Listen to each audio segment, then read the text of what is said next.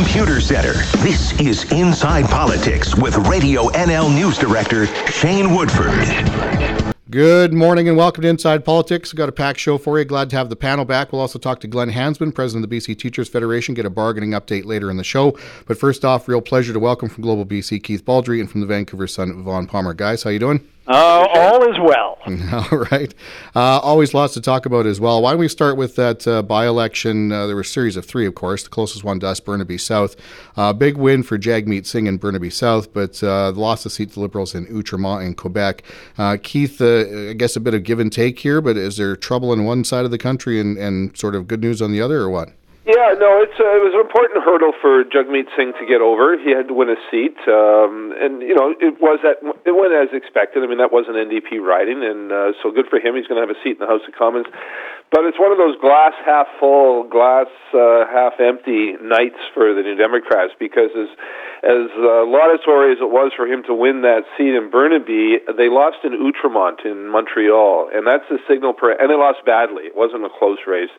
Uh, and they've got uh, something like 16 seats in uh, in that uh, that province, and that is a signal, perhaps, that they are in significant trouble in Quebec. So he he's, he's heading to Quebec uh, soon to you know develop his Quebec strategy. But his numbers personally in Quebec are disastrous.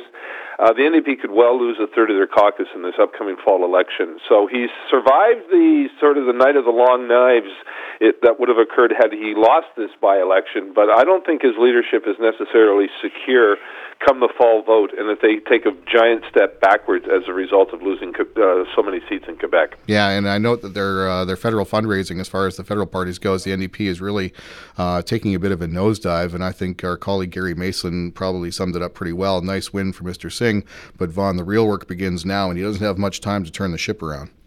No, that's true, but I think I would start off by giving the guy credit for having the guts to come out here and do this. It was a high risk thing to come out to British Columbia and run in a seat out here when he's from Brampton and he moved out here.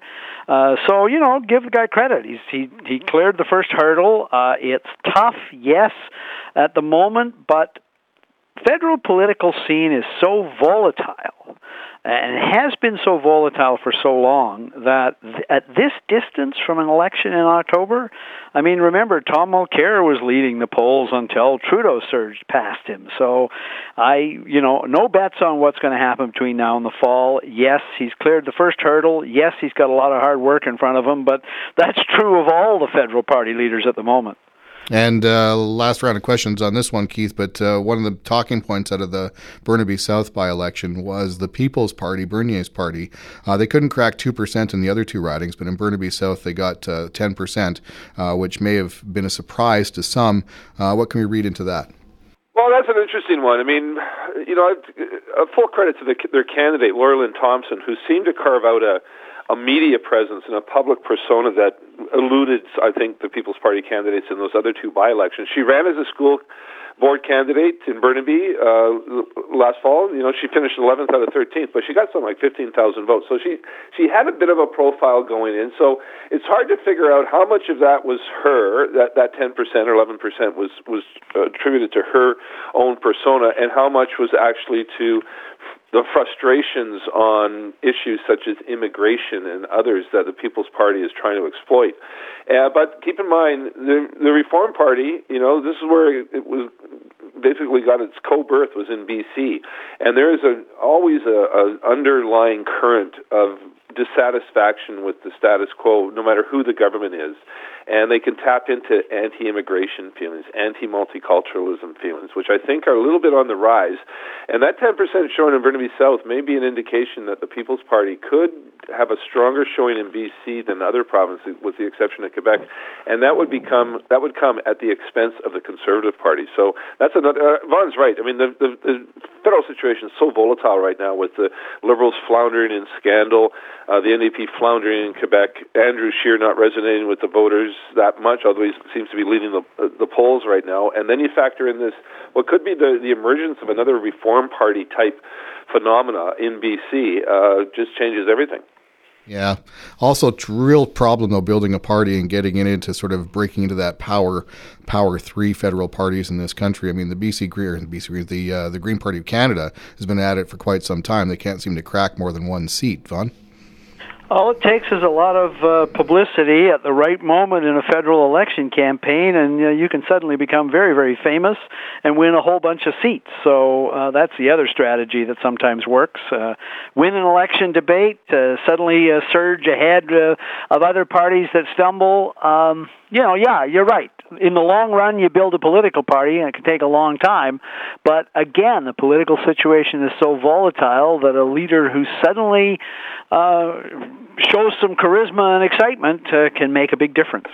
Uh, moving on to other matters, the Trans Mountain Pipeline is uh, back in the news, uh, considering the National Energy Board decision.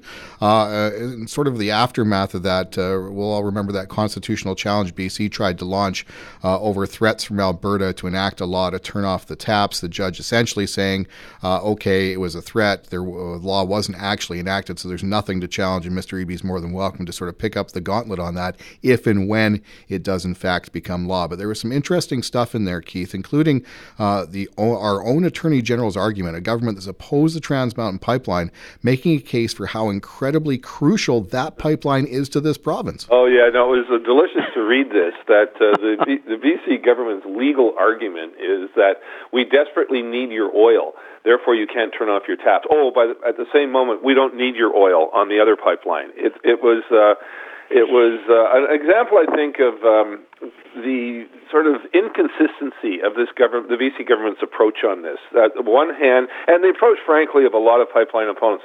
On the one hand, saying this is a terrible thing; it must go.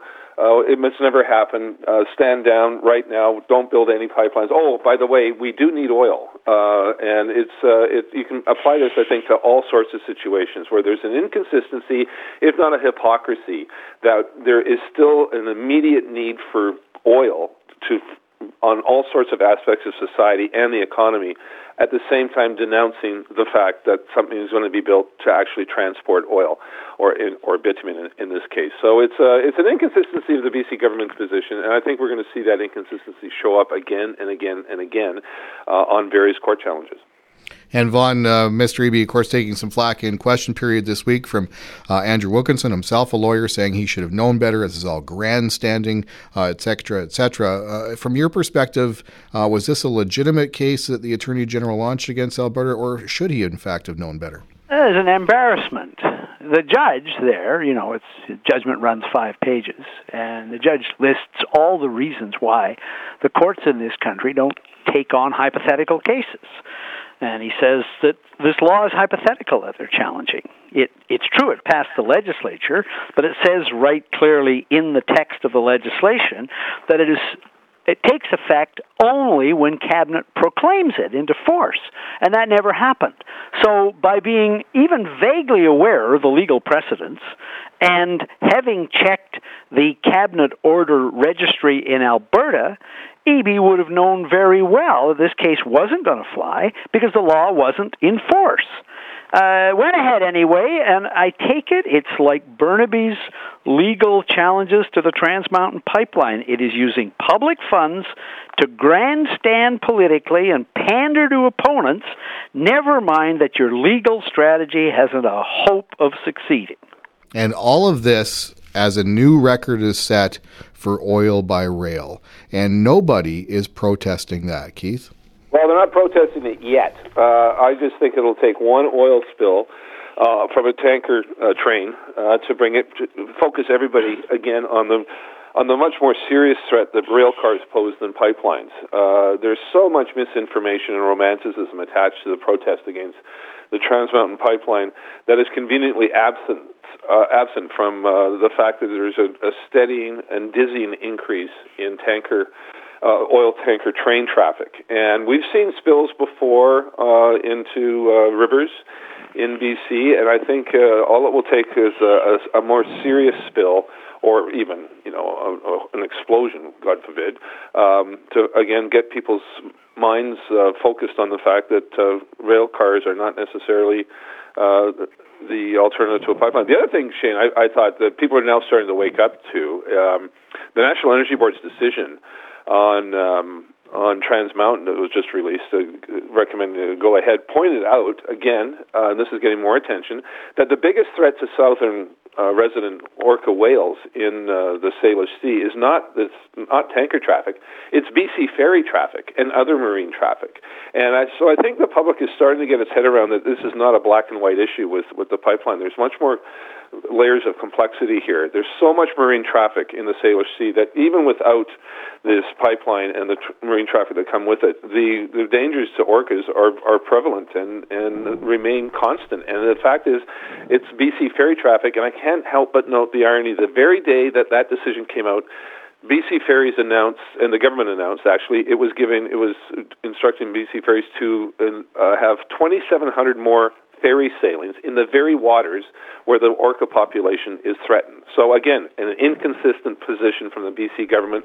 On the one hand, it opposes tankers. On the other hand, it increases the number of really equivalent of tanker traffic in the very waters they claim to want to protect. Yeah, and that was an interesting part of the NEB decision. They made 16 recommendations, which are not conditions uh, aimed at the marine traffic side of things with the, the sort of lofty end goal of trying to improve the situation in an area they point out is already ravaged by human impacts, uh, be there a pipeline or, or no pipeline.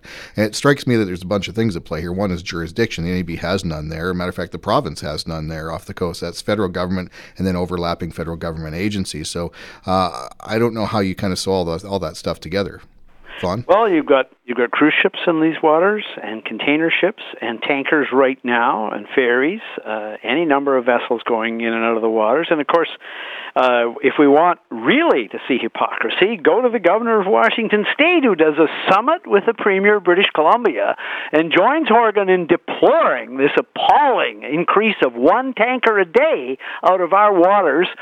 Well, the governor has a state with what? Five oil refineries, tankers coming in and out and out every day with from Alaska and shipping oil out and he grandstands against our one tanker a day. Uh, it I mean it really is phenomenal to see the hypocrisy on this issue. Yeah absolutely. Why don't we take a quick break here on Inside Politics and Radio NL we're talking to Vaughn Palmer and Keith Baldrey and we'll continue that conversation on the other side News Now, Radio NL, 610 AM, and RadioNL.com.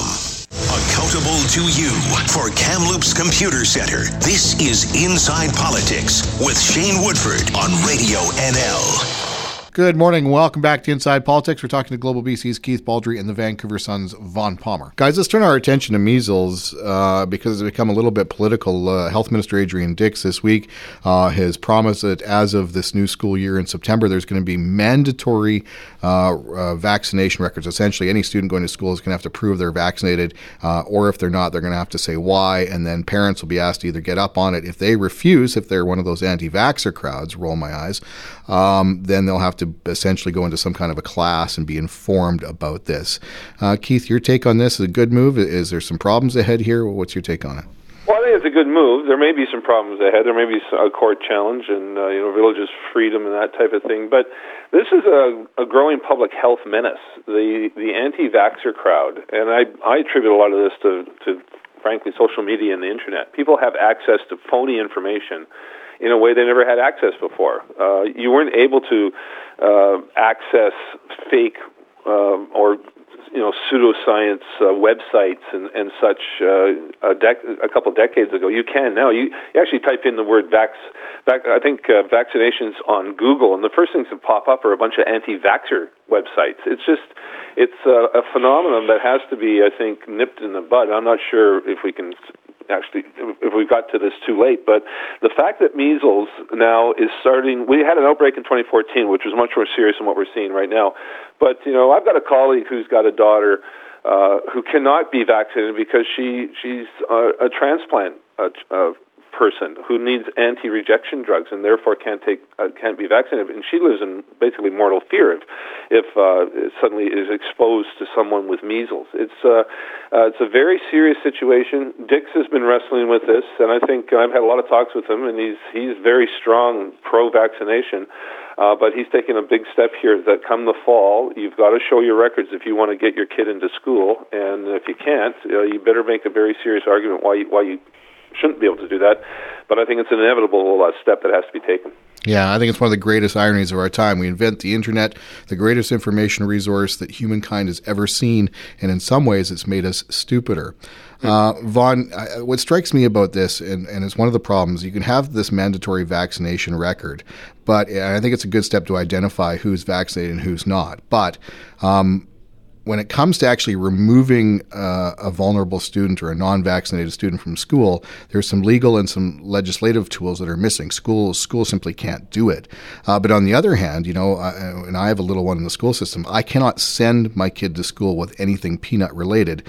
But we have unvaccinated children in the school system, so I think there's going to be some kind of effort I, I, would suspect to provide a tool there to do have a next step beyond this mandatory vaccination record stuff. Yeah, I think you're right. Uh, so my daughter has the famous peanut allergy, and it is can be fatal. And she's the one who pointed this out to me that you know the schools can police peanut butter sandwiches, but they can't police vaccinations. I do think, and and Dix has seized on this and seized on the work done by British Columbia's previous medical health officer, the great Perry Kendall, uh, which which he did the work in, in 2014 to do this, and the government didn't go ahead with it. So there is there is work there. What we're trying to do is to get the vaccinated population up to what is regarded as the safe level, which is about 95%. Uh, so Ontario, even with, and Dix pointed this out the other day, even with the compulsory um, vaccination regimen that they brought in in Ontario, they're only up at 91, 92 percent. Newfoundland, which doesn't have it, is at 96. Yeah. So, um, I mean, that's what we're headed for. I think the the the enormous amount of publicity we've had around this in the last couple of weeks has done a lot to increase vaccination rates in British Columbia, and I think we will see progress on this over time. I think the the anti-vax crowd are on the defensive now, which sort of welcome to see. I agree with what you and Keith have both said that uh, it's certainly the internet is to blame in a way, social media. But remember, there were some very prominent celebrities that crusaded on this as well and that have a lot to answer for. In fact, I'm amazed they haven't been sued by the patients of children who have been seriously harmed by their crusade against vaccination. Yeah, amen to that. Let's take a break to the bottom of the hour and get caught up. On the other side, we'll continue our conversation with Keith and Vaughn as we turn our attention to bargaining between the BCTF and the province, as well as some other topics. More coming your way right after this. Local news now. Radio NL, 610 AM, and RadioNL.com. Accountable to you for Kamloops Computer Center. This is Inside Politics with Shane Woodford on Radio NL. Good morning. Welcome back to the show. Thank you for tuning in. We're talking to Keith Baldrey and Vaughn Palmer. Uh, we're in week two of uh, a new round of bargaining between BC teachers and BCPC, essentially the province, uh, who are going into this with the provincial bargaining mandate of getting to a three year deal at 2 2 and 2. Uh, the BCTF tells me they too are hunting for a three year deal. I guess the stumbling block will be many, class size and composition for sure. Uh, but can they get to a 2 2 and 2? Keith? Well, they can get to a two, two, and two if the will is there, and they're not going to get to a three, three, and three. So what the, the TF has to get their head around is that they are not going to be the exception here. They're not going to be the only public sector union to secure some sort of you know greater contract wage increase than every other union has has been uh, negotiated. Uh, so, but the and the TF again, their bargaining structure is quite undif- quite different than other unions. Uh, the unions usually have the same people negotiating the contract you know, year in year out. The TF just has you know appoints teachers uh, who don't necessarily have any skill at negotiating at, the table, and so the and so the assumptions, the expectations in the TF talks are usually higher than reality. But I got a lot of time for people like Glenn Hansman, who you're going to have on your program. Uh, he's I think uh, grounded in reality but he doesn't speak necessarily for the union. In fact, he won't be at the table. His term is going to be up when this thing, when this contract is up. It's Teri Mooring who's going to be the new president.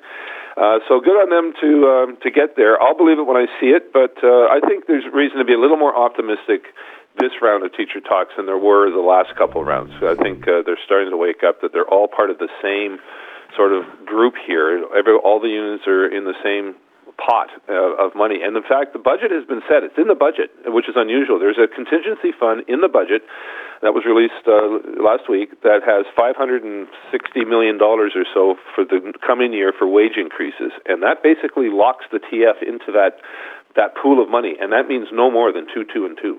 So here's the question, and my sense is from from my contacts within the union, uh, is that okay? They might get stuck in a two, two, and two, but there's ways to kind of get around that, and uh, as has been done with some other public sector union deals, uh, chiefly among them an adjustment to the salary grid itself. Maybe eliminate the bottom two tiers, maybe add to the top.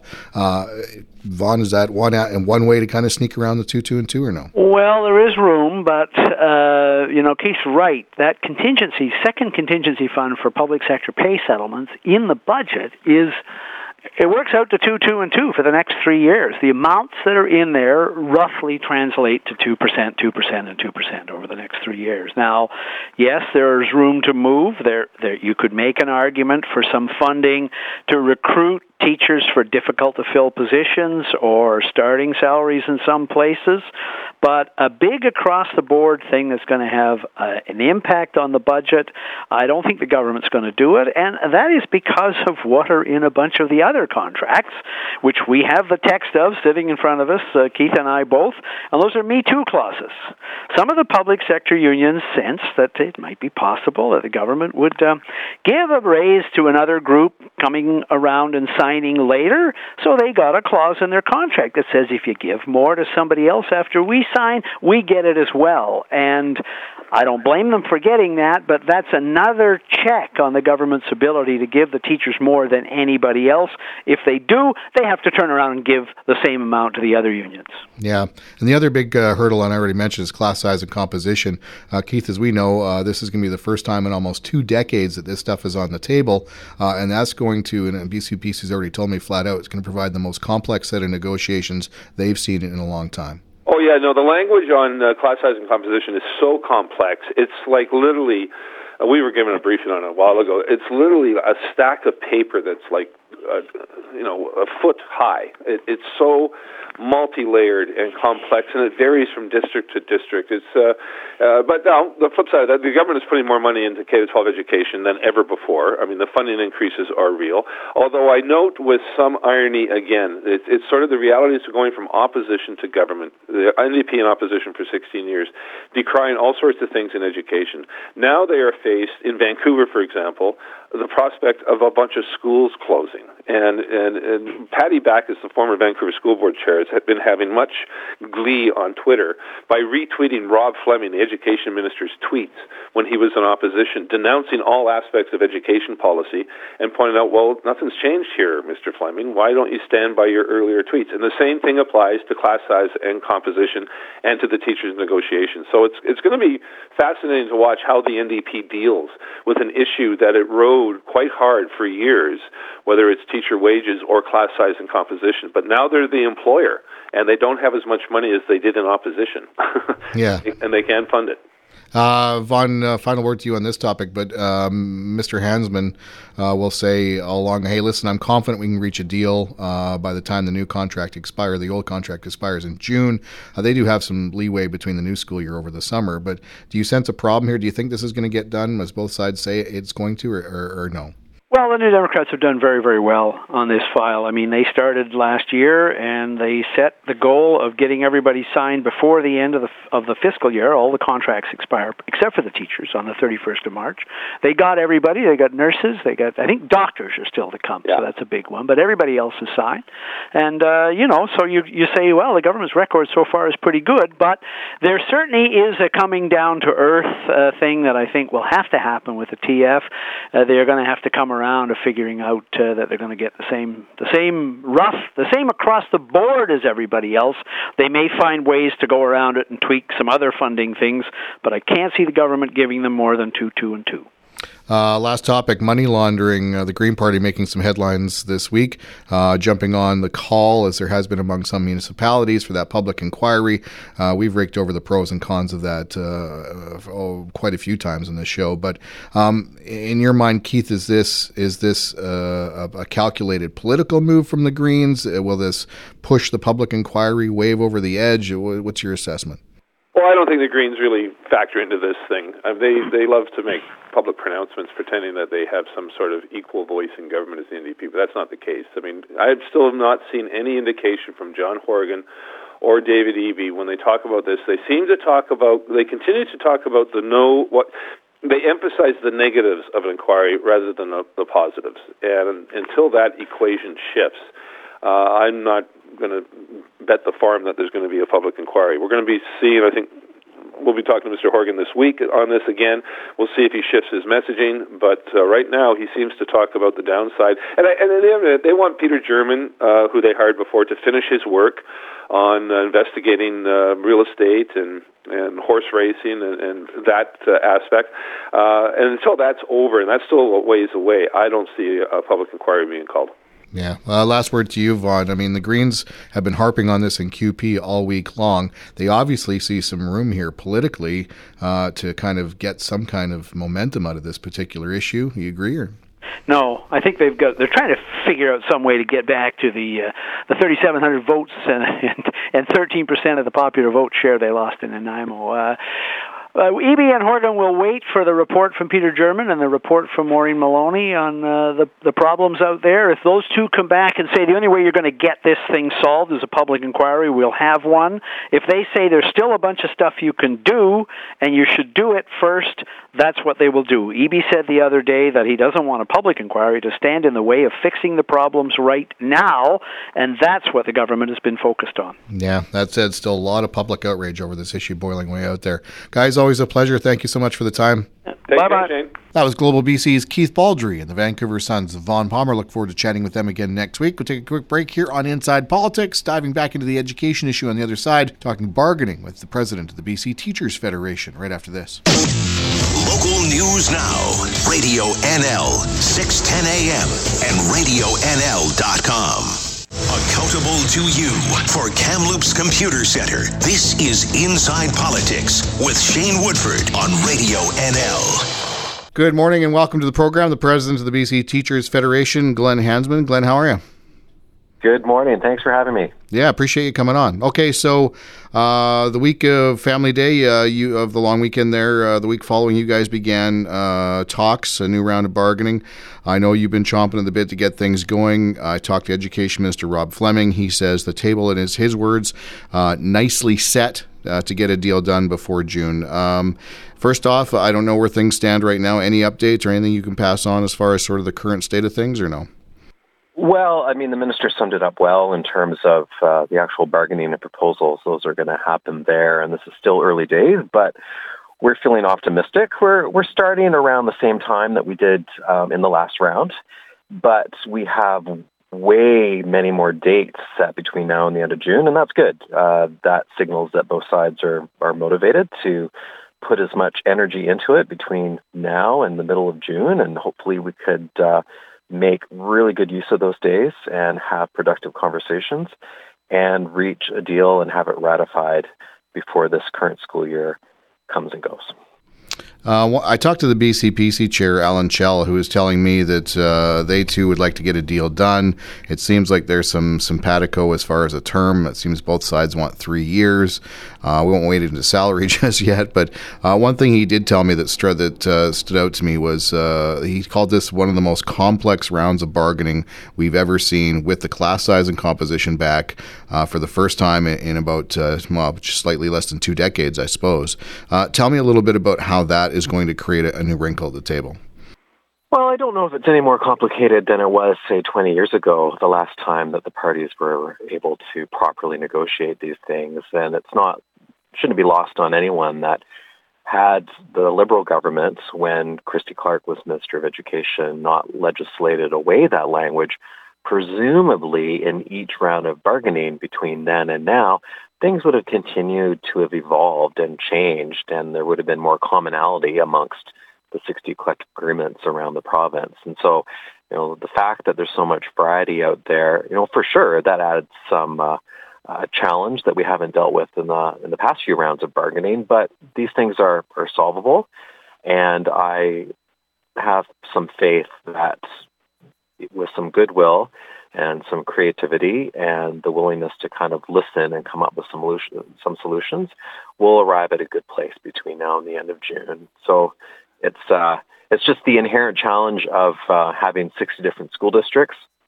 and historically, um, collective agreements originally being negotiated in each and every one of those school districts instead of the big ticket items like salary and class size and that sort of stuff now being done at the central provincial table. It's uh, it's uh, taking an old system and uh, trying to squeeze it into uh, to one where everything is centralized. But it's uh, there's smart people at that table on both sides, and they'll figure it out.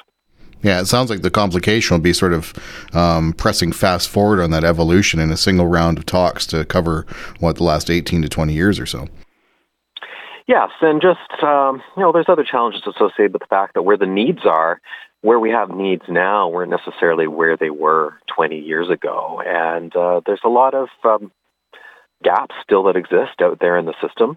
We've been really complimentary to Rob Fleming as minister for having put the uh, foot to the gas pedal when it comes to making announcements around new school construction and seismic upgrade. Though I understand there's still, you know, some uh, people waiting on bated breath and Kamloops around some announcements on that front. But on the operational side, not much has changed since the election, and so hopefully collective bargaining will be an opportunity to inject some more funds and services when it comes to the things that students directly experience themselves. But aside from that, there's there's a lot of room um, to improve when it comes to recruitment efforts and making sure that schools in every part of the province have certified qualified teachers working in every classroom and on every day that a classroom teacher is absent. On the operational side, what does that mean specifically for people not in the know? Are we talking just the the human element, teachers themselves, or or something else? Mostly the human, uh, human element. And so the uh, education budget is sort of split into two.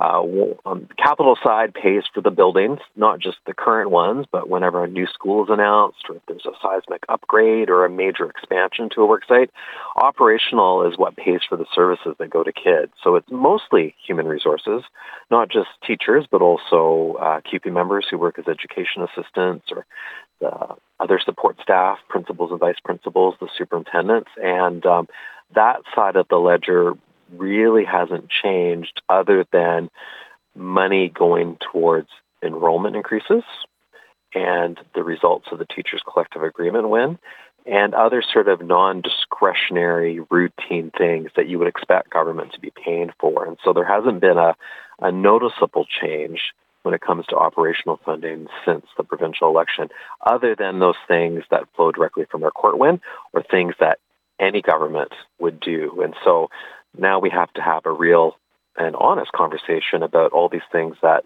the NDP campaigned on, like further reducing class sizes and ensuring that there are teacher materials and school supplies in place that match the new curriculum, eliminating the fundraising that parents and others are having to do all the time just for basics in schools. Um, those are real needs. And we're very interested um, to make sure that kids, no matter where they attend school in the province, have greater access to a wider range of opportunities and are taught by qualified teachers. And so that's going to take a bit more effort beyond the additional teacher education program spots that um, Minister Fleming and Minister Mark have already announced. Uh, as I mentioned, it seems uh, I've talked to you about this before. A uh, three-year deal, as I recall, sits right with you. BCPC says three-year deal is fine with them, which fits within the governing uh, bargaining government bargaining mandate, which is three years with salaries of increases of two, two, and two. Uh, on the salary side, uh, you might be on the same page on years. It, does a salary increase of two, two, and two sit well or no? Well, that's it's still early days for those conversations. I have to look at what happened in all the other public sector agreements, and the general wage increase in those agreements uh, were all two, two, and two. But in each of them, there were components of the membership that had um, additional amounts of money because there was a grid restructuring, or there was some sort of labor market adjustment that was done, and so those are some of the conversations that we need to have in terms of what can we do to recognize the fact that BC as a jurisdiction is completely out of step when it comes to um, salary. And also, there are parts of the province that are extremely expensive to live in right now. Housing is a major barrier to recruitment. Um, and I know teachers aren't alone in this regard. Like there's a lot of families out there that a hard time paying their bills, are priced out of the market or the community in which they're living when it comes to housing. And so we need to be having some conversations around the kind of overall compensation when it comes to dollars going into people's pockets. And we also have to talk about what working conditions look like teachers in all school districts, not just the ones that um, had teacher positions restored by the Supreme Court of Canada decision. So that sounds like uh, teacher grid. So if you go two, two, and two, say, would there be movement then to rejig the salary grid, say, bring up the lower bottom, readjust the top tiers so that overall salaries are changed, but not so much the actual, you know, on the face of it, year by year salary increase? Those are the sorts of things that we saw in, in most of the other public sector agreements that have been reached out there. Some sort of restructuring of the grid, shortening of it, adding steps to the top, or looking at components of the membership that do specialized roles and perhaps making some adjustments there. And, you know, it's uh, the fact that it's um, a three-year term that government seems to be seeking. That's in the ballpark of what we usually seek. And so that means that you don't have to solve every single problem in one round of bargaining. In the previous round, uh, Minister Fassbender um, in February of that round of bargaining announced that government wanted a 10 year deal. And that makes it extremely uh, challenging because then both sides are inclined to try to resolve every issue under the sun, um, knowing that there might not be another opportunity until a decade down, down the road. When you're reaching agreements that are shorter, it means that you can sort of park some concerns for now or stage things in a more um, easy to manage way, knowing that you're going to be coming back to the table and revisiting all these conversations again, um, not too far down the road. And so uh, hopefully we will, uh, before too long, uh, sometime in the spring, reach something that um, teachers and school districts will be pleased to ratify and then we could enter the next school year with um, stability and more supports and services into classrooms. Well, it's a, a, set of bargaining. I think everybody will be keeping a very, very close eye on. Very interested to see how it goes. Uh, Glen, thanks so much for your time. Appreciate it. Yeah, you're welcome. That was the president of the BC Teachers Federation, Glen Hansman, and that brings to an end this edition of Inside Politics. We'll see you again here on Radio NL, another show coming your way next Friday. 106.7 Logan Lake, 98.1 Blue River, 97.5 Avola. From CHNL in Kamloops, a Stingray radio station. This is Radio NL 610 AM. Local news now.